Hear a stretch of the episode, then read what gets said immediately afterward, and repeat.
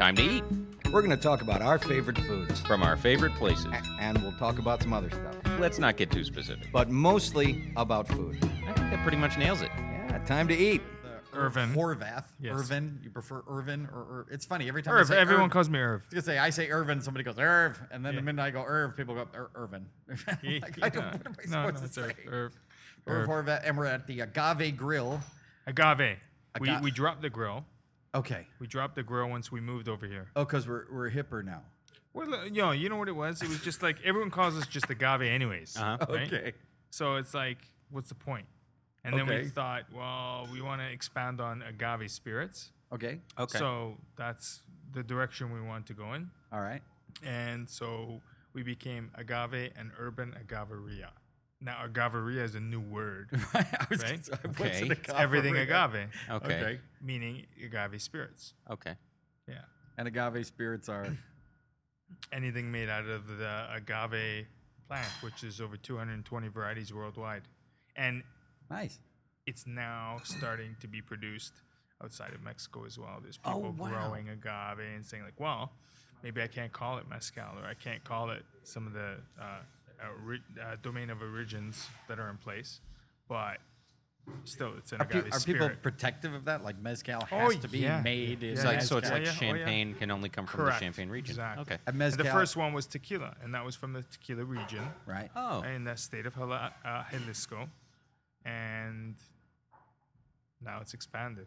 Right, it used to be only from that Jalisco. region initially, and then it's expanded out to touches on five different states. Right. Just like champagne, how it's Yeah. uh, over You have to time. be in you know, Champagne. Right. someone's like, okay, well, Well, the yeah, Fren- I'm right next to gonna it. the French are just very pretend. You must be from France to Yeah. uh, make this. Yeah. And- No, okay, I, so I, we I got. could imagine a Frenchman being like, yeah, right, uh, saying, like, uh, yeah, but you're not from the original, right? Right. yeah, you are not, uh, you are not an original member. You know, for, for for a culture who demands that you come there and learn their cooking, to go out and do your cooking, they're really protective of. But you can't really say you have our cooking if you're not here, if you're not French. Yeah. You know, but they go, but you must learn French cooking. but but but this is this is We this are is the France. best. France, France is number uno. Uno. No, not uno. Un, un, Un. un, un. Formula. Eh. That's right. I did, and you know, and I don't want to come down too hard on the French because I've, I've done several vacations there. And France is kind of nice. I do know, like Fr- France. As as embarrassing as it seems, I've never been to France. Well, it's not embarrassing. You go where you go. Well, it's you know? embarrassing because mm, culinarily, like it's the mecca, right? I was brought I up. I don't know. I was brought up. I'm- I, I- no, well, no, I mean for modern cooking, right? They say that, but you know, I, and don't get me wrong, their breakfasts are delicious. I like the little crepes no, they what, make what at I'm the saying is that and basically they were the ones. They were the ones that took like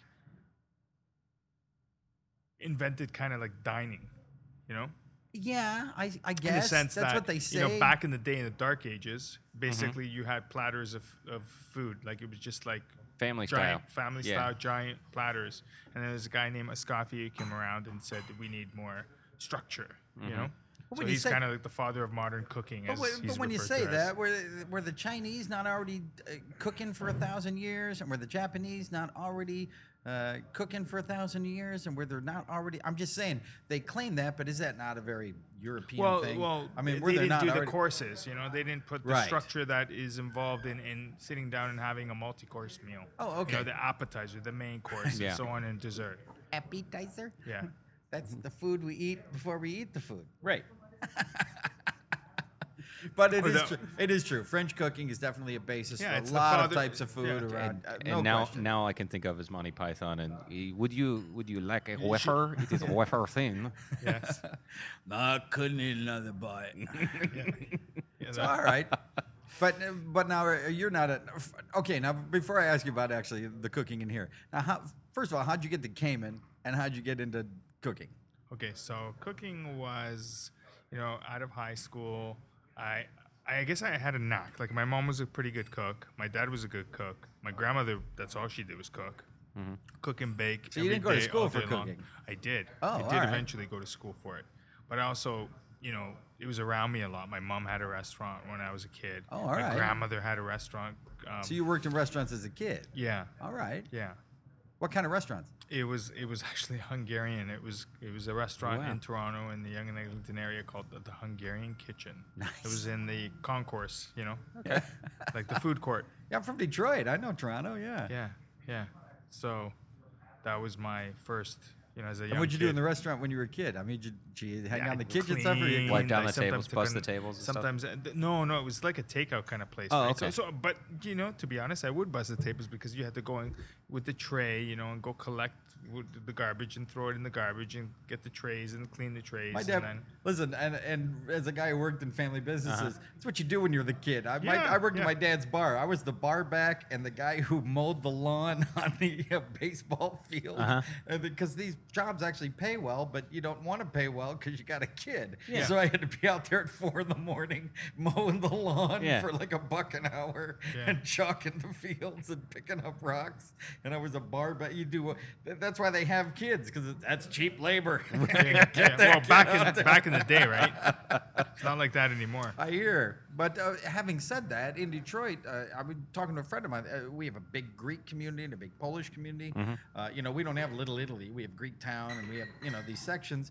And now the Greeks all still do it. You know, you still have the son that's working at the front Yeah. and you still have the two daughters that are waiting tables. Yeah. And it's still, you know, the, the older son is the cook in the back. And, uh, and it's, one- uh, funny enough, actually, I, I know a family of jugglers right? Who who work all the time, and they just go pitch in in the restaurants uh, because you can't afford to pay nine other people and keep the business afloat. Yeah. Yeah, and yeah. they don't even take money. They go Yeah. and they they go in and they work for a couple hours, and then they just scam a free meal on their way out. It's a family affair. And that's and you just do that to pitch in. There are many families who just view it that way. You just go and you pitch in for the family because that's what you do. And if you're in town, you go you go and help out the family in the restaurant. Well, I- because I- it's just a, a family obligation that you do in some of these big families. I So, grew mean, up- It's not. I- it's not even like you're taking advantage of the family. You just feel an obligation to mom and dad and help the restaurant stay afloat. Yeah, I, I grew up in a in a machine shop basically, and and uh, around that stuff. And when I got old enough to be, you know, capable of doing certain things, I, I ran a bandsaw, and you know.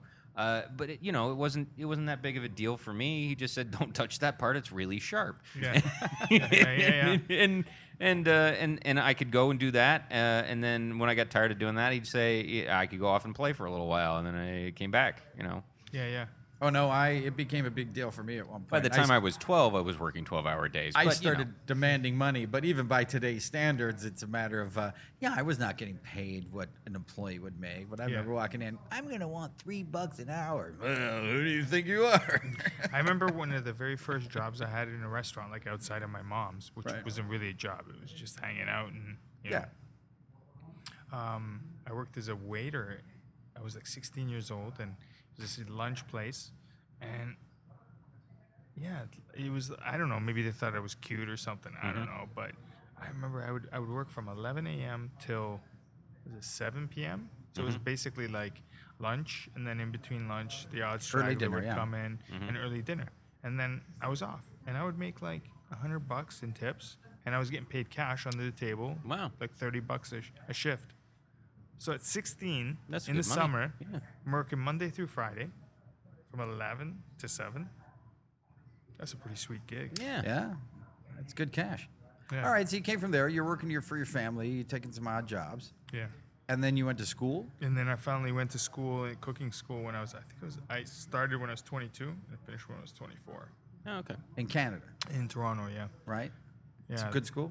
Yeah, it was a good school, man. It was a new campus. It, they had just built it, and like not too long before bef- the building, and so they had like all the labs, the kitchen labs, and everything were fairly new, and yeah, state of the art and so forth at the time. And that's why you have your affinity for French cooking.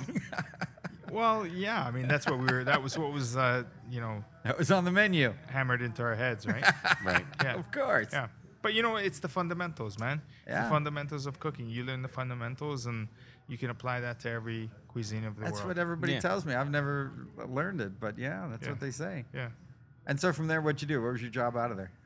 I was actually got lucky, man. I ended up because they they w- during their second year we had an op, uh, an option to or an opportunity rather to go and extern do an externship at Right. a choice of restaurant or hotel or wherever it was, and at the time, the number one place in the city was this place called Centro, uh, C E N T R O, Okay. with the English Yeah. Centro in Italian, right? Okay.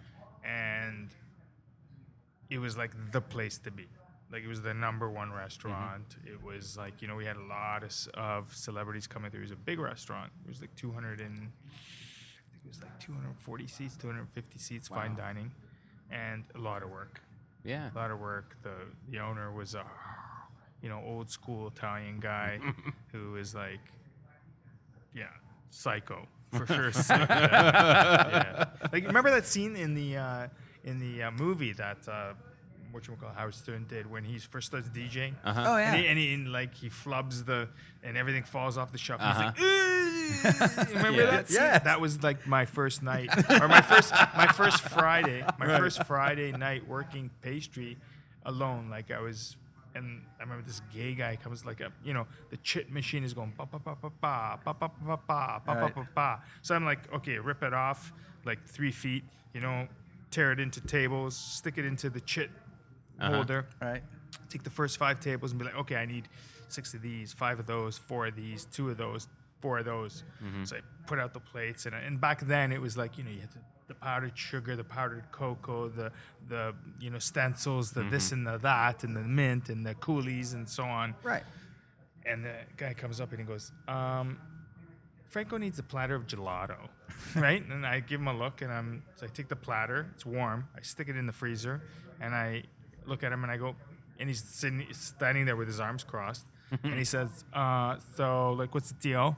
You know, I'm like, uh, "Yeah, yeah. Give me a minute. I'll just finish these tables." He goes, "Hmm, you don't know Franco, do you?" And he walks away. so I'm, you know, doing my thing, whatever. Two minutes later, Franco walks up and he goes, the school I went to was called George Brown. So he goes, "What the f- are you doing?" You know, like, but he with, with an Italian accent. Because "What the f- doing? Where's my f***ing platter of f***ing gelato? You f- George Brown f- asshole." You know? And I was like, "Uh, uh." so I grabbed the platter, still a little warm, and he goes, "But the, but it's warm. Get f***ing gelato now!" so I start putting the ice cream on, and you know, of course, the first, second, third scoop, they start like skating around the uh, platter all over the place, and and I'm trying to show him like, and he's like, give me the gelato, right? So, so I give it to him, like you know, probably 10, 12 scoops of gelato with again the powdered sugar, the this, the that, and he grabs it, he walks away. He probably got like halfway to where he was going, uh-huh. right? And he was like, I can't serve this ice cream soup. so he comes back and he throws the platter from like two, three feet away. It lands on the counter and it up like probably like 10 other plates. Oh, And he goes, What kind of fucking idiot puts ice cream in a warm platter? You fucking George Brown. f- You know? And, and I was That's a lot I'm- of beeps we're gonna have. I'm Oh my God.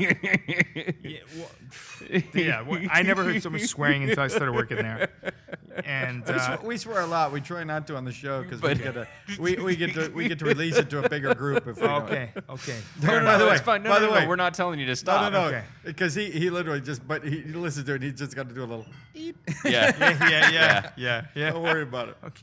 Yeah. So anyway, It's really easy these days. Yeah, yeah. Don't worry about it. It's super point easy. being is that um, Yeah, because we don't have to do it like on TV where you have to listen to you and go. I Yeah. caught it. He Yeah. does it later. Yeah. Don't worry about Yeah. it. no, um, I just thought it was funny. I'm like, yeah, it was a good story. yeah, no, Sounds- no, no, no. That was my first like Sounds real like me telling one. experience. Yeah, you know, right. the other guy working hot apps comes over to me and he puts his arm around. He goes, "Ah, don't worry, man. Franco probably won't even remember this tomorrow." and I go, "Yeah, but I'll remember this for the rest of my life." Right. Right. So it really is sometimes like the, the Gordon Ramsay when they Oh, walk dude, Gordon Ramsay, like the worst you've ever seen Gordon Ramsay, Right. The worst you've ever seen it, Right. him, was typical every day. Like that Wow. was that was nothing special. my wife can't even. I mean, wa- there was physical, like you Right, know, yeah. you get grabbed and thrown against the wall, and, Right. You know, where a pot would be thrown, or it was like eat or be eaten. Yeah. Like you know, I mean, I saw grown men. I was 24, so I was pretty young, Mm-hmm. but I saw guys who had 10, 15 years of experience under their belts, hang out for the night, and then all of a sudden you're like, "Where did he go?" Well, we we don't know. He just disappeared, nowhere to be seen. Wow. My wife can't even watch. Like I find Gordon Ramsay relatively entertaining. Yeah. My wife can't even watch him. She because it's too uncomfortable for her. He doesn't like that confrontational stuff Nah. either. And uh, Yeah. I find it terribly entertaining. Yeah. But she hates it. I mean, d- don't get me wrong. The things that I've seen him do that aren't that particular show. What is it? The Hell's Kitchen or whatever. Yeah, Hell's Kitchen, Uh, yeah. I, I, just hate reality, the fights. No, I, it's the uh, it's the kitchen nightmares that I find entertaining. Yeah, that's very entertaining. where he comes in and fixes them. Yeah. Well, first of all, I'm sure, th- and even they've come out with the fact that most of them still go under. Right. It's not him fixing him. No, it's the walking around and pulling stuff out and going, they haven't cleaned that in a year. That's the part I like. Yeah, And yeah. when they pick it up and just go, there's a dead rat in there. That's the part I like, where you're just like, oh, that's a horror. Oh, that reminds me of uh, there was a, there was a news And they don't know why they're going under. That's yeah, why I like it. yeah. There's a news reporter in Houston, Texas called Marvin Zindler, and that's exactly what he would do. Yeah. Uh, it just reminds me of that kind of stuff. So, uh, so you so you worked in this place. Yeah, so I worked in that place, um, and then I got, you know, of course, working in that place. Anyone, anytime I ever talked to someone after that, it was like, you know, open door, like a get a job anywhere, Right. right? As a matter of fact, the chef at the time um, ended up at probably about eight or nine months, ten months after I started. He ended up uh, leaving this restaurant, partnering up with another guy, opening their first restaurant downtown and went on to supreme success. Like he's on Food Network Canada. Oh, great. Oh, wow. And he's pretty much probably one of the most successful chefs I know. And good Definitely. dude. Yeah. Are, are we happy Yeah. for his success or Yeah, yeah, definitely, definitely. Okay. was- yeah, yeah, good person, definitely a good person, And good yeah, I don't think I don't think you could And- have and- the level of success that And he's in your had. and in your opinion, good chef. Yeah, yeah, yeah. I mean, he probably hasn't cooked in a long time, or you know, he'll cook at home or whatever, right?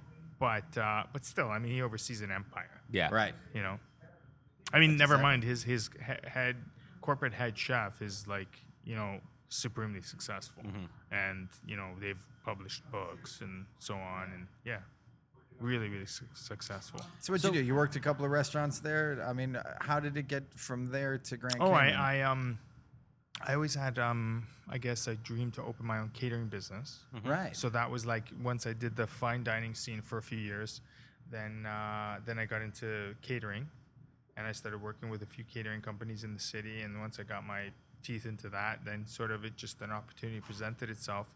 A friend of mine that I went to high school with, and we eh, falling into the film industry, and we Uh, opened a catering business. Yeah. And we did that for seven years, and that was that was a lot of work, man. But you know what? We were up for it, right? It Yeah. was uh, it was cool. Like learned a lot with that, man. It was very, very, very. How do you say like militant? It's very Mm-hmm. like military style of organization, right? It's pretty cool actually. And I, I I tour with rock and roll and country bands. That's Yeah. what I do for my bread and butter. Is is I do lighting for those, Mm. and um, it it does make a huge difference in morale when you get a catering company company that doesn't quite stand up to the situation. They you know it's just kind of they slap stuff in there versus you know somebody that puts a extra effort and has all of their ducks in a row and crosses Yeah, the T's yeah, and dots the I's. yeah. It makes a huge, huge difference for us. Yeah. Um, so that was yeah, that's that's really great. Yeah, we basically became the number one uh, craft service company. Like we didn't get big Uh-huh. in the sense that we, you know, we played with the idea of like growing the company or whatever, but instead, thank goodness, we ended up staying small and targeted. Yeah. Like our one of our um, big opportunities was when they started shooting X Men Uh huh. in Toronto, and we were we had a great relationship with one of the guys who ended up working on the that project. I guess he was uh, like, I don't know if he's an assistant producer or like uh, some coordinator. Uh-huh. Anyways, in charge of hiring the the Yeah, production manager or whatever. Yeah, something like that. And uh, I heard. I heard there's only 74 assistant producers on X Men. Only Yeah. seventy four. there you go. Joke. When Yeah. you watch those movies, it's just Yeah. always assistant producer and then assistant producer. Well, this and then is 11 X Men One, right? The first one. Yeah. The first one. The very first X Men film. the very first X Men. And which I am a, a fan of. Thank Oh, God we totally. thank God we didn't do it because had we done it, we'd have had to like basically give up every other stream of income Mhm. and concentrate on that. And from what I heard, there's a lot of stuff that went sideways on that project. Uh, so yeah, it would have been it would have been too much. We, Yeah. we we played with the idea and we decided like you know what, we're not ready for it. We're not ready for that. We don't have the people, Wow. you know. So let's not do that. So we stuck with um, commercial production. So we just had you know, small gigs, shorter. Yeah. We were busy, and it was 9/11 hit. Uh, when 9/11 hit, yeah, the writing was on the wall, literally, Mm-hmm. or rather, because we used to have the last month's uh, schedule up, Mm-hmm. current, and the following month on you know big uh, calendars, right? Dry rub, yeah. and basically, um, what ended up happening was 9/11 hit, and went into work that day, and we were getting calls because um, the majority of our work at the time was coming out of Chicago, New York, and LA hmm and it was one cancellation after the other, and we were just like, "Whoa, what's Wow. going on?" Yeah, it it uh, it decimated the industry, Yeah. and we were in a situation where we had m- moved into a 4,500 square foot facility, Mhm. so we were somewhat in an expansion, Mhm. and luckily for us, the landlords had sold the building. These two older guys, Hyman and Melvin. Mhm. It's a great name. Those guys were like, I don't know, 75, 80 years old, old school. They had started. Yeah. Uh, Yeah, people just don't name their kids Hyman anymore. No, they don't. They don't. It's one of those names no, that no. fell off. And they were they were like obviously Jewish guys, Right. older Jewish guys, and they basically talk. And I was obviously with my name being Irvin, Uh-huh. and my last name being Horvath. I Uh-huh. was assumed I'm a, I'm Jewish, Right. So of course I was automatically Irving, Uh huh. right? And they were like, Irving, Irving. how are you today? you do good, we do good, we all do good. Yeah. I like it. Yeah. So yeah, so they took us into the office, uh, called us up to their place. They had a, they had started. They were out of Montreal originally, and they started uh, like Montreal smoked meat company, Oh yeah. and uh, expanded to twelve locations. Did well, bought properties around the city, and then I guess in the twilight years there, they kept the one original uh, deli, which was up near the airport, which they did catering out of.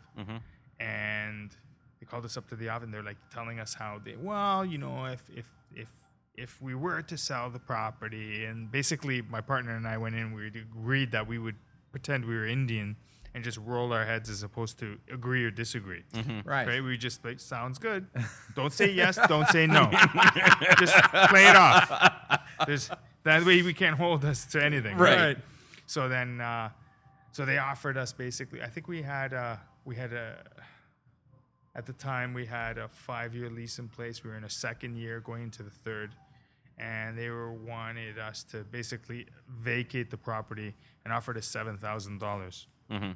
So we were like, luckily I had a friend of mine who's worked in uh, commercial property management, and he laid it down for me. And he said, "Here's the deal. This is what you have to ask for. Blah blah blah. Make sure you got all your, um, uh, you know, not only current but future revenues um, accounted for. Mhm.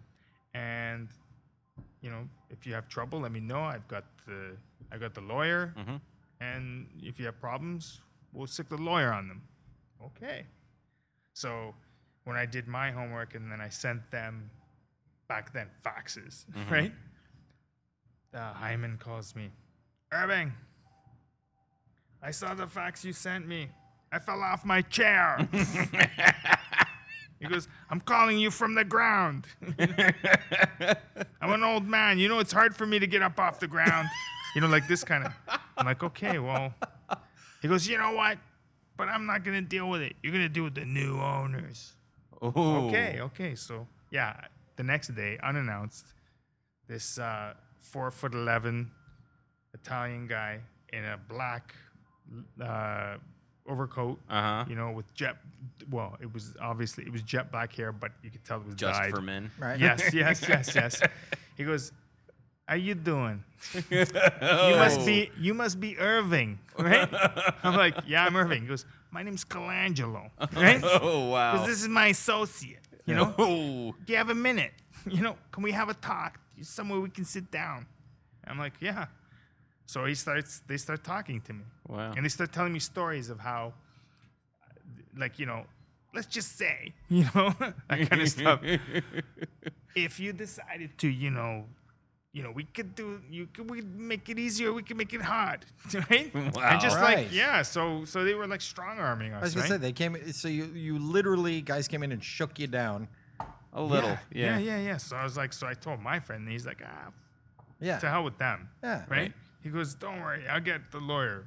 And I'm not going to say his name because I don't Right. know. Right. Right. Um, so he drafted drafted up a, a letter. Uh huh.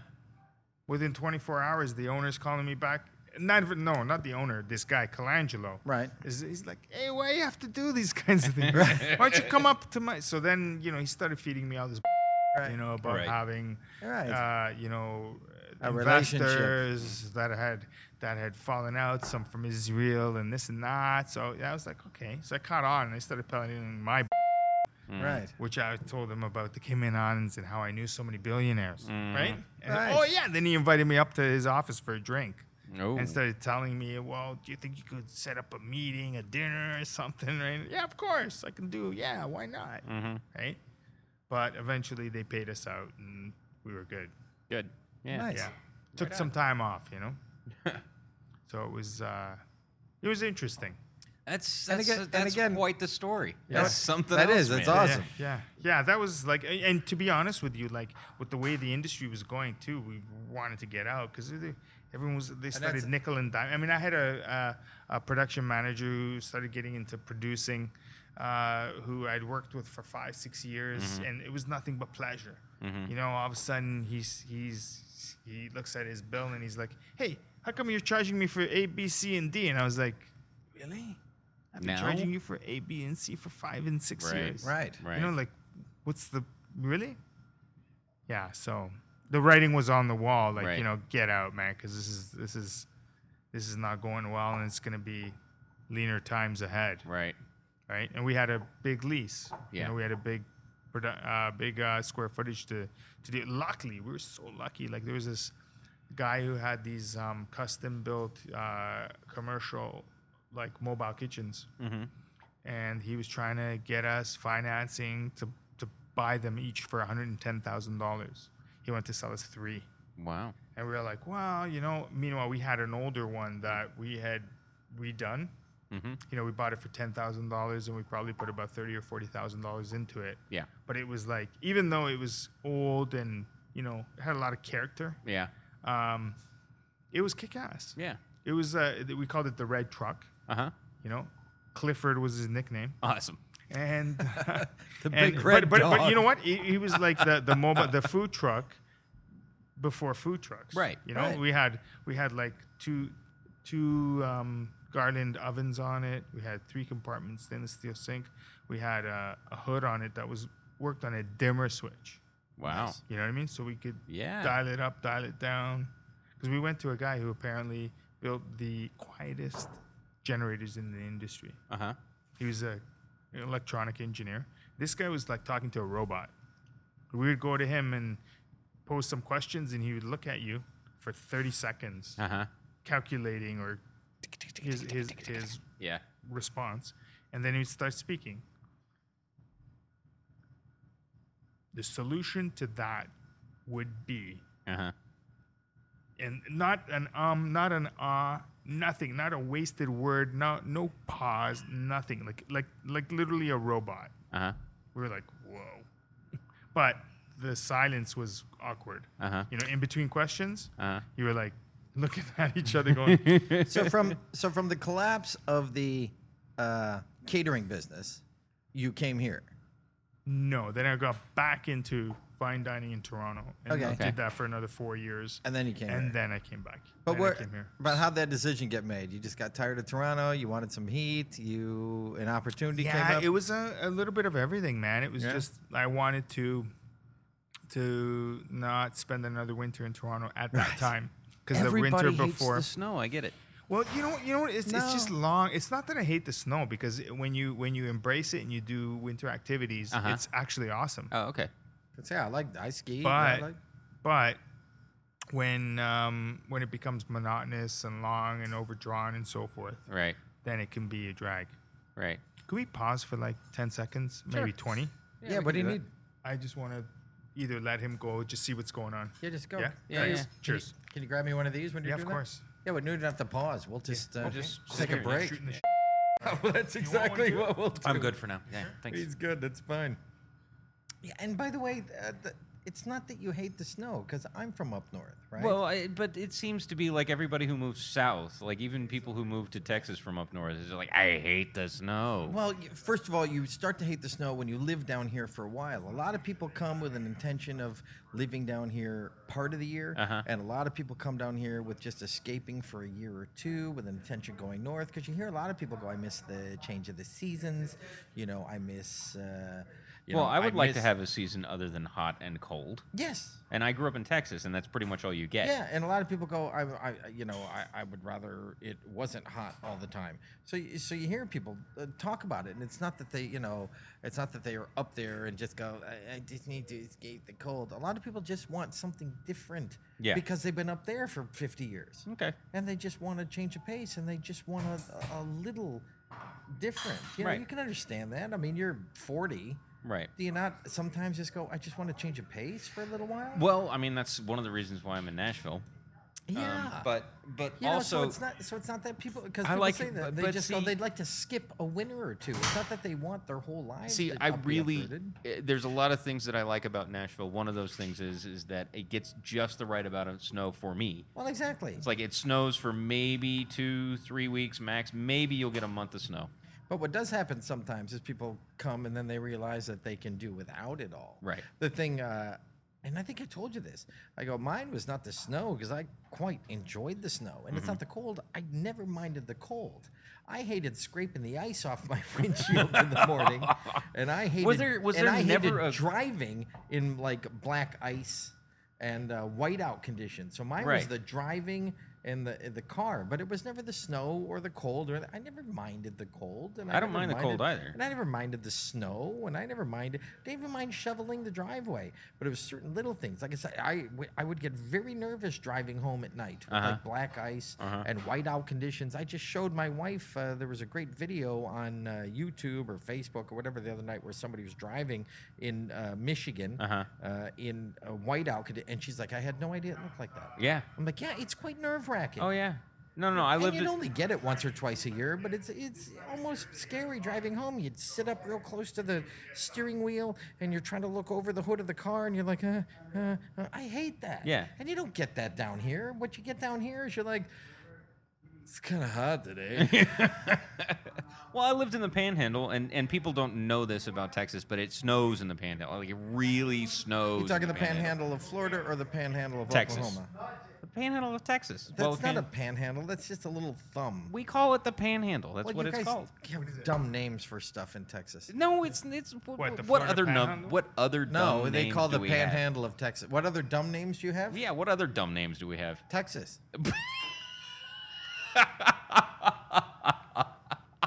okay, I'm going to give you a perfect example. And- so I'm and- driving and to, California. And to be fair, it is pronounced Texas. I'm driving from Orlando to California, right? And of Yeah. course, you have you have this lovely drive. You go up Yeah. from Florida, and you do a little. And if you do it right, you go through Georgia, and it's very green and lovely. And then you whip across Mississippi with some nice food, and some nice people. Go across Alabama. It's a little rednecky and dry, but it's nice, you know. And it only takes a couple hours.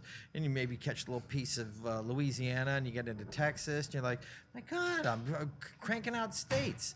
And uh, 17 hours later. You're still in Texas. Yeah, you're still in Texas. You're like, oh, this state is ridiculous. Yeah. It's its when you're- own country. And when you're in the middle of the state, you know, this is back in the old days. We didn't have satellite radio and stuff. You'd just be looking for radio stations. You just hit Nothing. scan, and it would just be like bingo. It would just go, just go round and around and around and around because there's no radio stations because you're a thousand miles from the nearest person. Yeah. It's not a state. Yeah. It's a wasteland. It is not anymore. Wasteland. Texas is horrific. Oh, there's pockets of nice people in Texas, but even they stand at the borders with guns, going, Even- "You ain't welcome here, Mister. That is Hey, not boy. true. Hey, boy. you you That ain't welcome here, not Mister." True. I, s- I met. I didn't really meet him. I just observed him. Who? I was in Oaxaca. Uh huh. Uh, I, thi- Oaxaca? I think it was probably my first time or second time in Oaxaca, and we were in this uh, mezcal bar, one of the originals. It's called In Situ, Okay. and it's like a mecca in the city of Oaxaca. And this guy walks in, and Buenos dias, amigos. You know, and you're Oh my like, goodness. I've been making fun of him for that. Hat, big cowboy hat, Uh-huh. big ass belt buckle, Uh-huh. cowboy boots. I know the Texan and you're the talking about. worst sounding, me- like like the worst sounding um, Spanish I've ever heard in my life.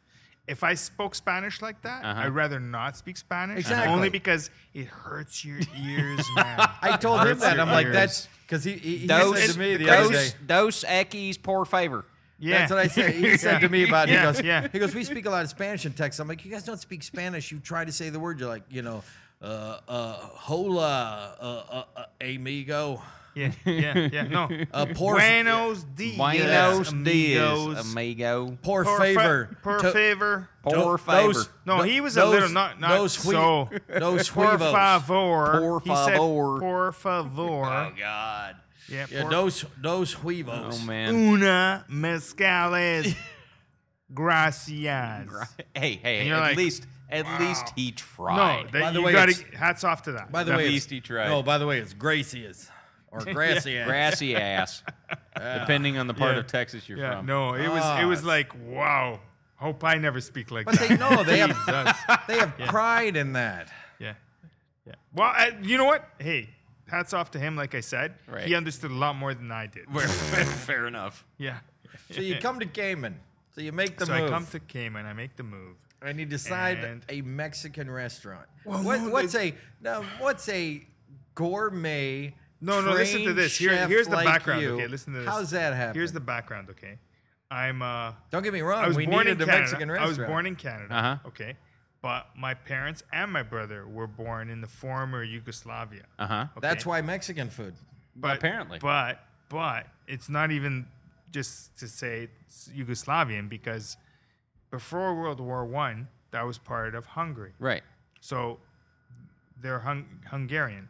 So Yeah. the culture is Hungarian. Right. So my grandmother spoke Hungarian. She spoke very little Serbian Mm-hmm. because she was alive and went to school. Well, when it, there was just the shift. So Mm-hmm. of course there was, I guess, the rebellious nature of the Hungarians Why don't you were have like, Hungarian night in here? There is nothing like that here. No, you're right. You're, as a matter of fact, some of the Hungarians on the island, they're like, yeah, we should do something. You know what I mean? I'm Like, just saying, you know how Cayman is. Yeah, In yeah. that th- a little thing that's different would probably rock here. Yeah. It would actually Yeah. be funny if you if you and you put it up and put your name, you know, Irv Horvats presents Hungarian night. Yeah, yeah, yeah. Goulash. and th- People Yeah. would pack. I would come to yeah. Hungarian night. yeah, Oh, true, what's true. Hungary- Anyway, anyway, I'm Papri- sorry. Paprikash. So you come- is. Paprikash, Yeah, I yeah. like Pap- paprikash. Paprikash. Paprikash. So- Paprikash. Paprikash. Töltött káposzta. the only the only uh, Hungarian I know is Agashagadra. Egészségedre. Agar, I, I never say it. Egészségedre. Egészségedre. Which is a mouthful just It to say really is. cheers. Right. Right? So so you so you come here, you walk I on the here. island. So yeah, so okay, so so giving you the background. So I'm like, Yeah. So then I'm I'm born in. So it's Hungarian. So they're considered Yugoslav Hungarians, Mm-hmm. right? I grew up in Canada, right? And then I moved down to the Cayman Islands to open a Mexican restaurant. Yeah. Yeah, That's what I'm it's- saying. How- it's it, it's Wh- pretty where- much why Wow. Mexican? explains my character, I suppose. But my It's point is- all over the place. But my point Eclectic, is, yeah. why Bits Mexican? and pieces.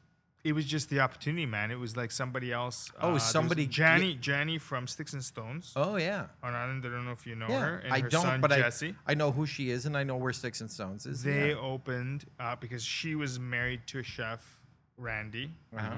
who was Canadian guy, and Janny was from California, and Jesse grew up in California, and he had worked in the he worked for Jesse Palmer. Mm-hmm. No, I got the name wrong. Jim Palmer. No, no, no, no. He's a guy who wears No, underwear. no, no. I'm embarrassed. Now I'm embarrassed that I can't remember. But mm, That's okay. I forget Chef his name Palmer, all the time. all right? Yeah. Oh, okay. And uh, like high end, like uh, pretty much a superstar chef in San Francisco. Oh, okay. Uh-huh. Okay. Um, and then came down here and they decided like, you know what, a little taqueria would, would do well. And they opened it. But then something went side. Jesse no longer wanted to work the hours. hours, and he Uh-huh. was tired of you know the restaurant industry and blah blah blah blah. So and then Jenny had a falling out with the husband, so they didn't want to do it anymore. So they approached my partner Phil, who he had he had known them for like probably 10, 11 years at that time, and they were. She was like, "Ah, you gotta buy my restaurant, man. Come on, come on, come on." So then they were talking, they were talking, and then eventually I was um, brought to my brought to me an opportunity. You know, this is how it could work, and if you're in, great. If not, that's fine too. Yeah. So I thought about it for a couple of months, and eventually I was like, ah, what the hell? It's, it's going to be an adventure at the very least, right? And when I first moved down, it was beginning of August. So hot, so hot. I've never never felt heat that bad. And then you put on top of that a kitchen Wow. with no air conditioning. Right. Wow. So 50 degrees, 52 degrees. And and I was like I had to reinvent my way of working cuz I couldn't stand beside the table and chop and cut and do what I need to do Sure. because the sweat was dripping off me so much. I had to like stand back and rearrange and yeah, it was it's pretty pretty crazy. And um yeah, and then it just got it was fine. We were pretty busy in the beginning for, with just lunches. And dinners were really dead, but you know, I remember it- for a while you closed early. Yeah, the first, uh, I think it was the first month or so, we were only open for lunch. Yeah. like maybe three or four o'clock. And then we decided to start opening for dinner. That was probably like, I don't know, six weeks in or something like that. And it was really quiet, especially Monday, Tuesday. Eh, never mind Monday, Tuesday, Wednesday, Thursday, Friday, Saturday. so it, was, it was just that's- quiet. I was surprised he opened. My wife, when she visited here for us to move here, it was like one of the first places she ate. Yeah. And it turned out he'd only been open a couple of weeks at that point. Wow. And we just assumed, of course, been he's an open forever. institution here. Right. She was just like, oh my God, they have like an amazing Mexican restaurant because we worship Mexican food. It's like Yeah. one of our things. And I'm sure he's noticed I cook a lot of Mexican food, right? Mm-hmm. But she was just like, it's amazing. And we eat lunch here all the time. But we just assumed he'd been open like 10 years. She's like, Yeah. it's that they have a great Mexican restaurant. And we've just been eating here forever.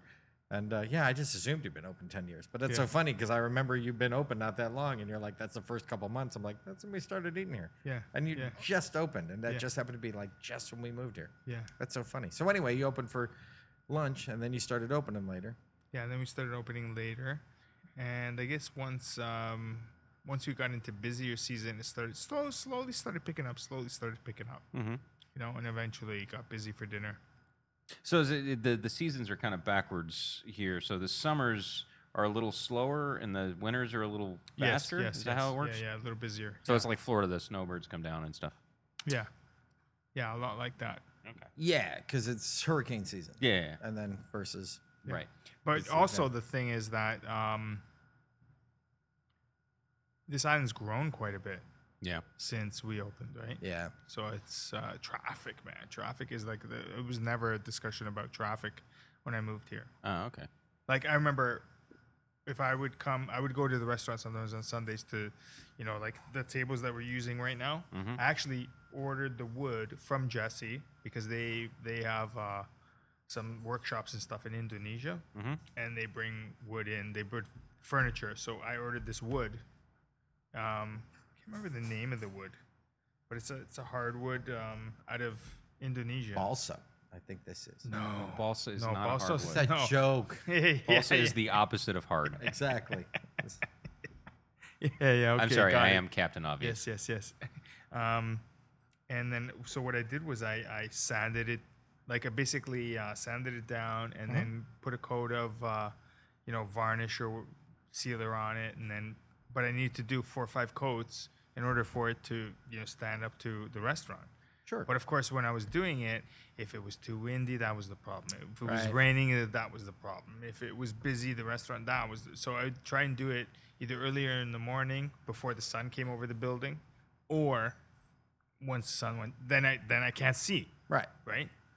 So I'd go on a Sunday. So I went on a Sunday, and, and of course, you know, it was like you would have to sand it after each coat. After each coat dried, then you have to sand it. Mm-hmm. And then you wipe it down, and then you do your next coat. Okay. You make sure there's no bubbles and no nothing, right? Right. And back then, Sunday, you had maybe what five, six cars Just say you go Yeah. around the roundabout the whole day. The, The whole whole time I was there, dead. I was there for like pre- maybe like four or five by way, hours. just for So just these for- these just are the for- same tables that you had wait. at the other These location. are the Just for- same tables. Oh, wow. now. just for Not our this. fri- This is a new one. This just for our friends who aren't from Cayman who are listening, uh, they don't know that the whole island shuts down on Sunday. There's nothing open on Sunday. No, no, Not no, as no much beers, as it used no to be. booze, Then, no nothing. then yes. Little more, little more now. Yeah. Um, but uh, certainly ten years ago, uh, uh, nothing. I mean, no, there's no Pretty liquor quiet. The- The, stores, rest, the hotels were open. A handful of hotels, and a couple of restaurants, and that's about it. Yeah, it was and pretty certainly, and when you're, because like, and it's it was, that was jarring for me when I got here. When I'm like, nothing is open. Yeah. Uh, though I did find within a year, I was like, I kind of like that. Yeah, we- yeah, yeah. Same. It's same, one of the same. things, that- It's but I, kinda nice. but it is one of the things I find that I meet people who move here and a year later they leave. It's one of the things they complain about. I'm like, if I need some milk, I'm like, dude, just do- do your shopping on Saturday. Plan It's not that hard. And we go to the pool on Sunday. My wife's flying out tomorrow, right? She's gone for the weekend. She's bringing her mother. Uh, I've already planned on taking because I just got my daughters. I'm like Sunday, we're, I'm going out to the reef on the backside of the island, Yeah. taking my two daughters, Yeah. spending the day doing nothing. Yeah. I'm like, what's, it's not a big deal. It's not Yeah, a yeah, yeah, religious yeah. thing or anything. yeah. I'm like, no, take Sundays off. Why you got to be yeah. working on Sunday? Yeah. Right. I quite like the whole I like it too. Sunday I like it off. too. I like It's my that- favorite day to drive. Yes. Yeah. Because the roads are empty. But you know what I mean? Sun I've just come to where Sunday is that's family day where I'm just hanging out with the kids, maybe barbecue, maybe go to the pool, maybe Yeah. to, I love that. Yeah, yeah. It should be more like that. It should be. It should It's be. it's one of I the things like that I kind of miss. I, I grew up in rural Texas, so that was kind. we kind of shut down on Sunday. Yeah. There was hardly anything going on. Yeah, yeah, yeah. It is. It is actually nice. But you know that McRoss opened a grocery store here. It's now 24 7, seven days a week. no, No who did? way. McRoss, What- the which place one? that was off of Marina Drive, that little grocery store. Yeah. So they They did Right it twenty four seven. Right here My on wife Eastern was just my wife was just asking me because I was like, uh, he asked us today. We were driving home. He's like, "What does the island need?" And we're listening to this stuff. We're like, "Eh, you know, we could use a good one of these, and we could use a good one of these." And I go, "You know, if somebody built a giant Walmart like place, Yeah. up like uh, past Savannah or something, out by like Shetty. You know, they built this giant. It would work." And uh, she goes. Uh, you think the island would let you go 24 7 Hell no. uh, and people were saying that, and I'm like, I, if somebody came in with money, I, yeah, as long as you weren't selling booze and stuff 24 seven, Yeah. I bet they would. yeah. Yeah, but that's funny that you say that. There's Yeah, it's that McRoss. there's a 24 McRoss. It's a little grocery store. It's, it's Wow. It's the size of uh, I don't know what grocery stores you 7-Eleven. guys. So it's are- like what I would call yeah, a like bodega a, like kinda a like thing. maybe a upscale 7-Eleven. Yeah. I, I'm, a, You know what I I'm mean? a I'm a Foster's guy. Yeah. I keep my little lists and Yeah, I do yeah. my shopping. And No, I'm Foster's is. Like, did you see? Have you gone to the new shop there? I was there when they opened. All right, Yeah. I don't want to make fun of them, but just because we're on it, because I because I am a big fan of Foster's. Uh-huh. My kids go to uh, school with a couple of the Foster's kids, and so I this is not meant to be an insult, okay? And yet, so I went in. I heard they were opening on whatever day that was, like a Tuesday, right? And my- Thursday. Thursday. So my wife's like, they're opening Thursday. I'm like, oh great. So I'm driving home, and I'm like. Well, they're open, so I don't have to go to the, you know, uh, competitor's name here.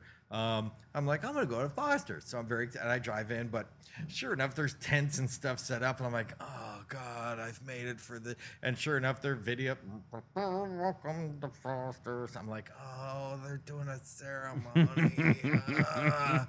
so I stand at the back, and I'm about to leave, but I hear a guy going, we're, we're gonna open and just about here about five minutes here. I'm like, well, I can, I can wait five minutes right? But of course, you know how it is. We're in a small community. Of course, politician A has to step up there and go, you know, well, welcome as a member of the political party. Welcome to Foster's. Did You they know, have the big scissors and the ribbon? of and the whole course, they had the big. Yeah. si- but this is what got me.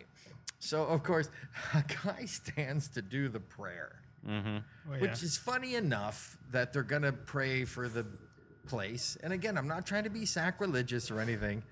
Uh, and I got some. Here, I'll get you. Give me a second. yeah, yeah, I got it. I got it. I, Because think um, so. Yeah, you're now I've been shopping you- there on a regular enough basis that four or five of the people who work there, because I'll go do my big shop at 7 a.m. on Saturday morning, but then I'll come in three, four times because I've forgotten stuff. Yeah. Because they'll they'll always come in and they all know I cook because they'll be like guys will come by and go, "Hey, what are you cooking tonight?" And I'll be like, "Ah, it's just cordon bleu tonight." Because they'll laugh because I always ask for like weird, obscure stuff. You know, yeah. "Wh- where's this? And guys, and literally guys that work there go. I have no idea. Do we sell that? You know? yeah. So they all know me. So I have like four Foster's employees around me, and the and again, I don't want to make, I don't want to trash this guy, but even they were laughing as the guy's like, you know, dear Lord, please, please shine your love upon us and bring us the tasty breads, the fresh produces. Bring us sweetmeats at reasonable prices. And I literally look at the guy and go, Did he just ask Jesus to bring us bread at reasonable prices? And the guy's like, and the guy literally looks, who's an employee, a manager who goes, Don't make me laugh. Please don't make me laugh. And he's like, Lord, bring us canned goods in a timely manner Yeah, no way. that we can keep the aisles full. And I'm like, is he telling the delivery people to keep the aisles full? He's like, that we may keep our prices low. He's like, he's telling them to bring, and, he, and all- now they're all laughing. I'm like, it was like a sales pitch. Lord, help us to keep the prices low.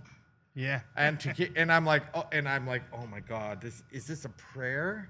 Or, and that's what it all was. Please, please help the boats make it here. Help the boats make it here to keep the aisles full. Please keep Yeah. the prices low. keep us stocked with delicious chips, fresh baked cookies. And that's when I was just like, oh my God. I have, and I literally pretended to cough and had to walk away. Cause it was so funny as he just listed all the wonderful items in the store Yeah. and asked them to please keep the prices low. And I'm like, oh my God. It was so funny. Wow. So anyway, but I do love Foster's, and I think the new store is great. Everything. So anyway, yeah. Um, but they close on Sundays. Yes, they close on Well, they all close on Sundays. Yeah, but that's my store, yeah. man. So um, listen, I know we're we're getting near uh, the last part of this. Uh, so here's one my thing. So it's funny hearing your story explains a lot to me, right? Because before I ask you this, because uh, my wife and I, every time we're in here, we talk. You have and I'm not besmirching now again the name of anyone else on here. We always thought you had very creative specials, and it Okay. explains a lot that you're an actual, you know, you're a very trained chef and Yeah, you it know what you're doing. Yeah, I was gonna ask because you, 'Cause you I have said this other him on the background, and then and then you you're doing uh, Mexican food, and then- or and then like so what what is that like? Well, basically, what do you that's, do that's, that's different that, that brings we're the whole trying, difference we're, to we're it? trying to innovate, and we're trying to bring new items to the menu. Mm-hmm. So you know, we'll for a few months we'll try this, we'll try that. Of course, you know when when lightning strikes and you know, bang, that's a winner. Okay, Yeah. that's going on the menu. Right, right, right, right. And the same thing for uh, the cocktails, Uh-huh. because we do a cocktail of the week and we do a mezcal of the week. Oh wow. So, So what was your this is, question? is Sorry. the perfect perfect it's not- vehicle to um, test new product. Well, he was asking me. He's like, he's like, well, is it Mexican? Is it Tex-Mex? And this is what I said. That's what I'm asking you. I said, I think it's more his vision of a Mexican influenced restaurant. Uh, Do you well, think well, that's you fair? have to you have to take into consideration your demographic. Right. That's always important. Right. Doesn't matter, right? So, but if I had to describe it, I would say we're more regional Mexican Okay. because there's so much out there as far as Mexican is concerned. Right. You know, I, I have a, a new guy here named Rafa. He's from um, Chihuahua, Mm-hmm. and he's already bringing some new things to the table, and we're playing with it. And definitely, some of the stuff are gonna make it on the menu. Mm-hmm. And uh, yeah, it's just, it is what it is. It's basically. Uh, I love that. It is what it is. Because that's Yeah. what I said to him. Because he was like, well, what is it? I'm like, this stuff's so creative. I find it. I, I, I said I don't want to call it Mexican because he he'll take this, he'll take No, no, that, no, it's Mexican, and I Mexican find the special. Yeah, but I find the special. I'm like, there's some very creative stuff. Yeah. It's not. He doesn't. He doesn't put out. We're gonna have. Ta- I said there is certainly a burrito and there's some tacos. I go, but it's not just that. He put some real.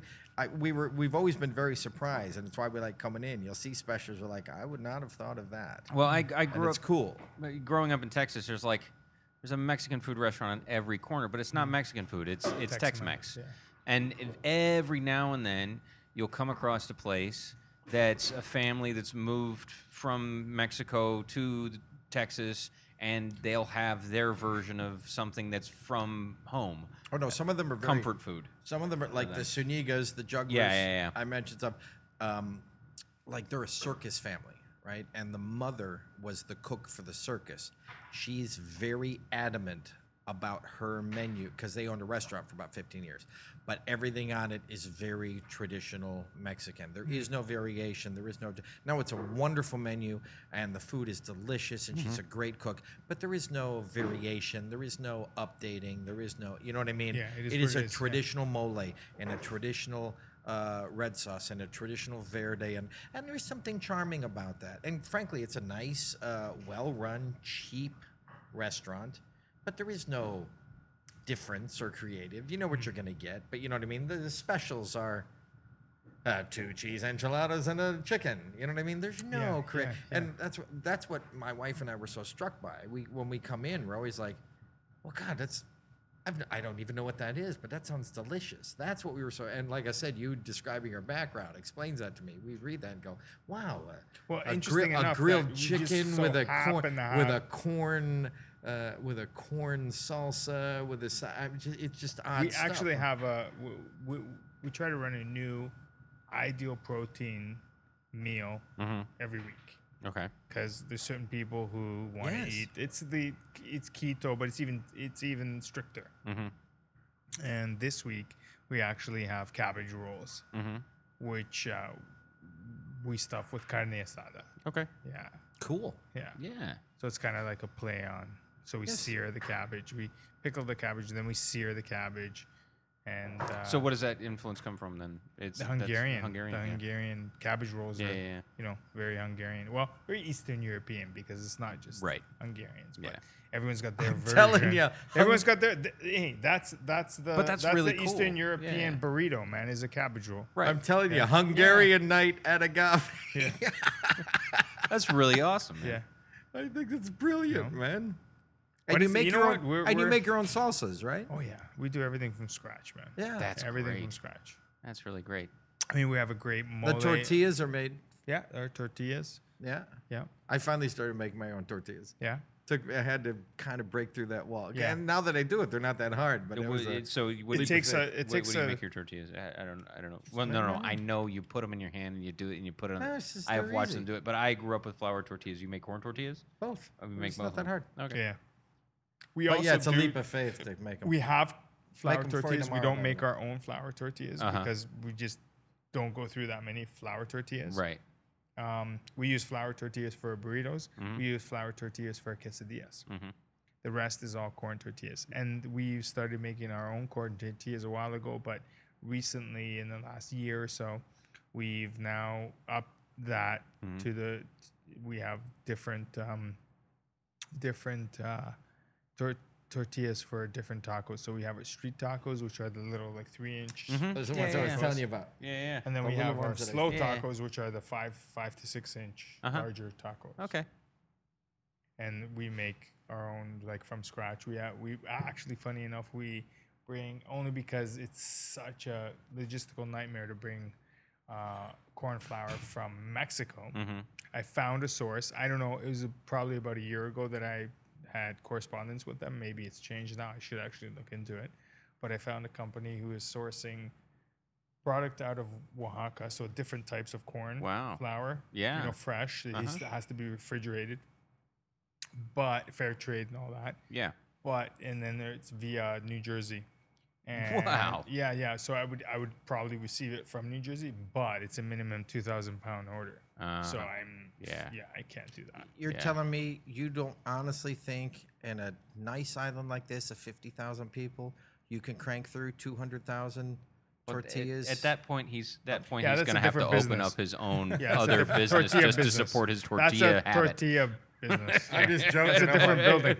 I'm just Yeah, joking. it's a I'm hearing it whole going. nother There is thing, man. no human way you can Yeah. go through that. Actually, there is Wow. someone when I first started that they had they had a tortilla making somewhere out east east the end or somewhere. Yeah. Yeah, The yeah, machine, yeah. yeah. But obviously they didn't make it. Yeah. They didn't. They didn't. The the the what do you call it? The uh, supply Mhm. wasn't there. Yeah. Or sorry, The, the, demand, wasn't the there demand for the supply. wasn't there. Yeah. But the machine must still be on the island. Must be. I was gonna say that's sitting somewhere in someone's Somewhere. back room. It is, waiting it to is now be oiled overgrown up. with Yeah. mangroves, is what it is. Yeah. It's hiding. You, gotta gotta, go it. get out there with a machete and chop gotta go down the vines nah, and stuff. hunt that bad boy down. This is all Absolutely. Indiana Jones style. I hear man. about those every once in a while where somebody's like, I knew it was here. I looked for it. I finally found it. You know, it's been sitting there for 10 years. The problem is he leaves it too long, get all rusted out, and it won't work anymore. Yeah, but that's where WD forty comes in. Listen, I know you're a busy guy, man. You no, it's fine. No, no, no. We're, I we're know you're kinda- busy. Let's wrap you up. Yeah, man. let's do. No, come back. Get two seconds. Let me just pee. Okay. no, I'll, I'll hang fine. out. We'll hang out for a second, and then And we'll to come back wrap and we'll him do up. the end. It's so funny, It man. is. It's. I. I. I thoroughly enjoy this. Dude, he runs. and I amazing was pla- and not he works so hard. expecting the, the story the way that it went. You know, What do like, you mean? well, I, you told me he was from Toronto. You didn't tell me much about his background. Dude, I don't know his background. So, you know, you uh, get to know these people, yeah. and you know, half half of you doesn't want to ask people. You Right. know, you live in Grand Cayman. You're afraid some guy's going to go. I was a guy for the mob. and Right. I've killed 93 people, and I um, I'm here now. Uh, my real name is uh, Johnny uh, Bag of Bones. right, Johnny Bag of Do- Joey Bag of Donuts. So you know, and not that there's actually much of that here. There really isn't. It's a myth. But uh, but at the same time, guys don't. no, tell they're you on the story, another they don't tell you. island. You have to actually They're in sit Cuba. and have a five-hour conversation with somebody tell you until you do it. And Yeah. so you know, so I don't know. No, that's And, really uh, cool. That's- And that's one of the reasons I'm really enjoying talking to some of these guys because I haven't. You know, I I.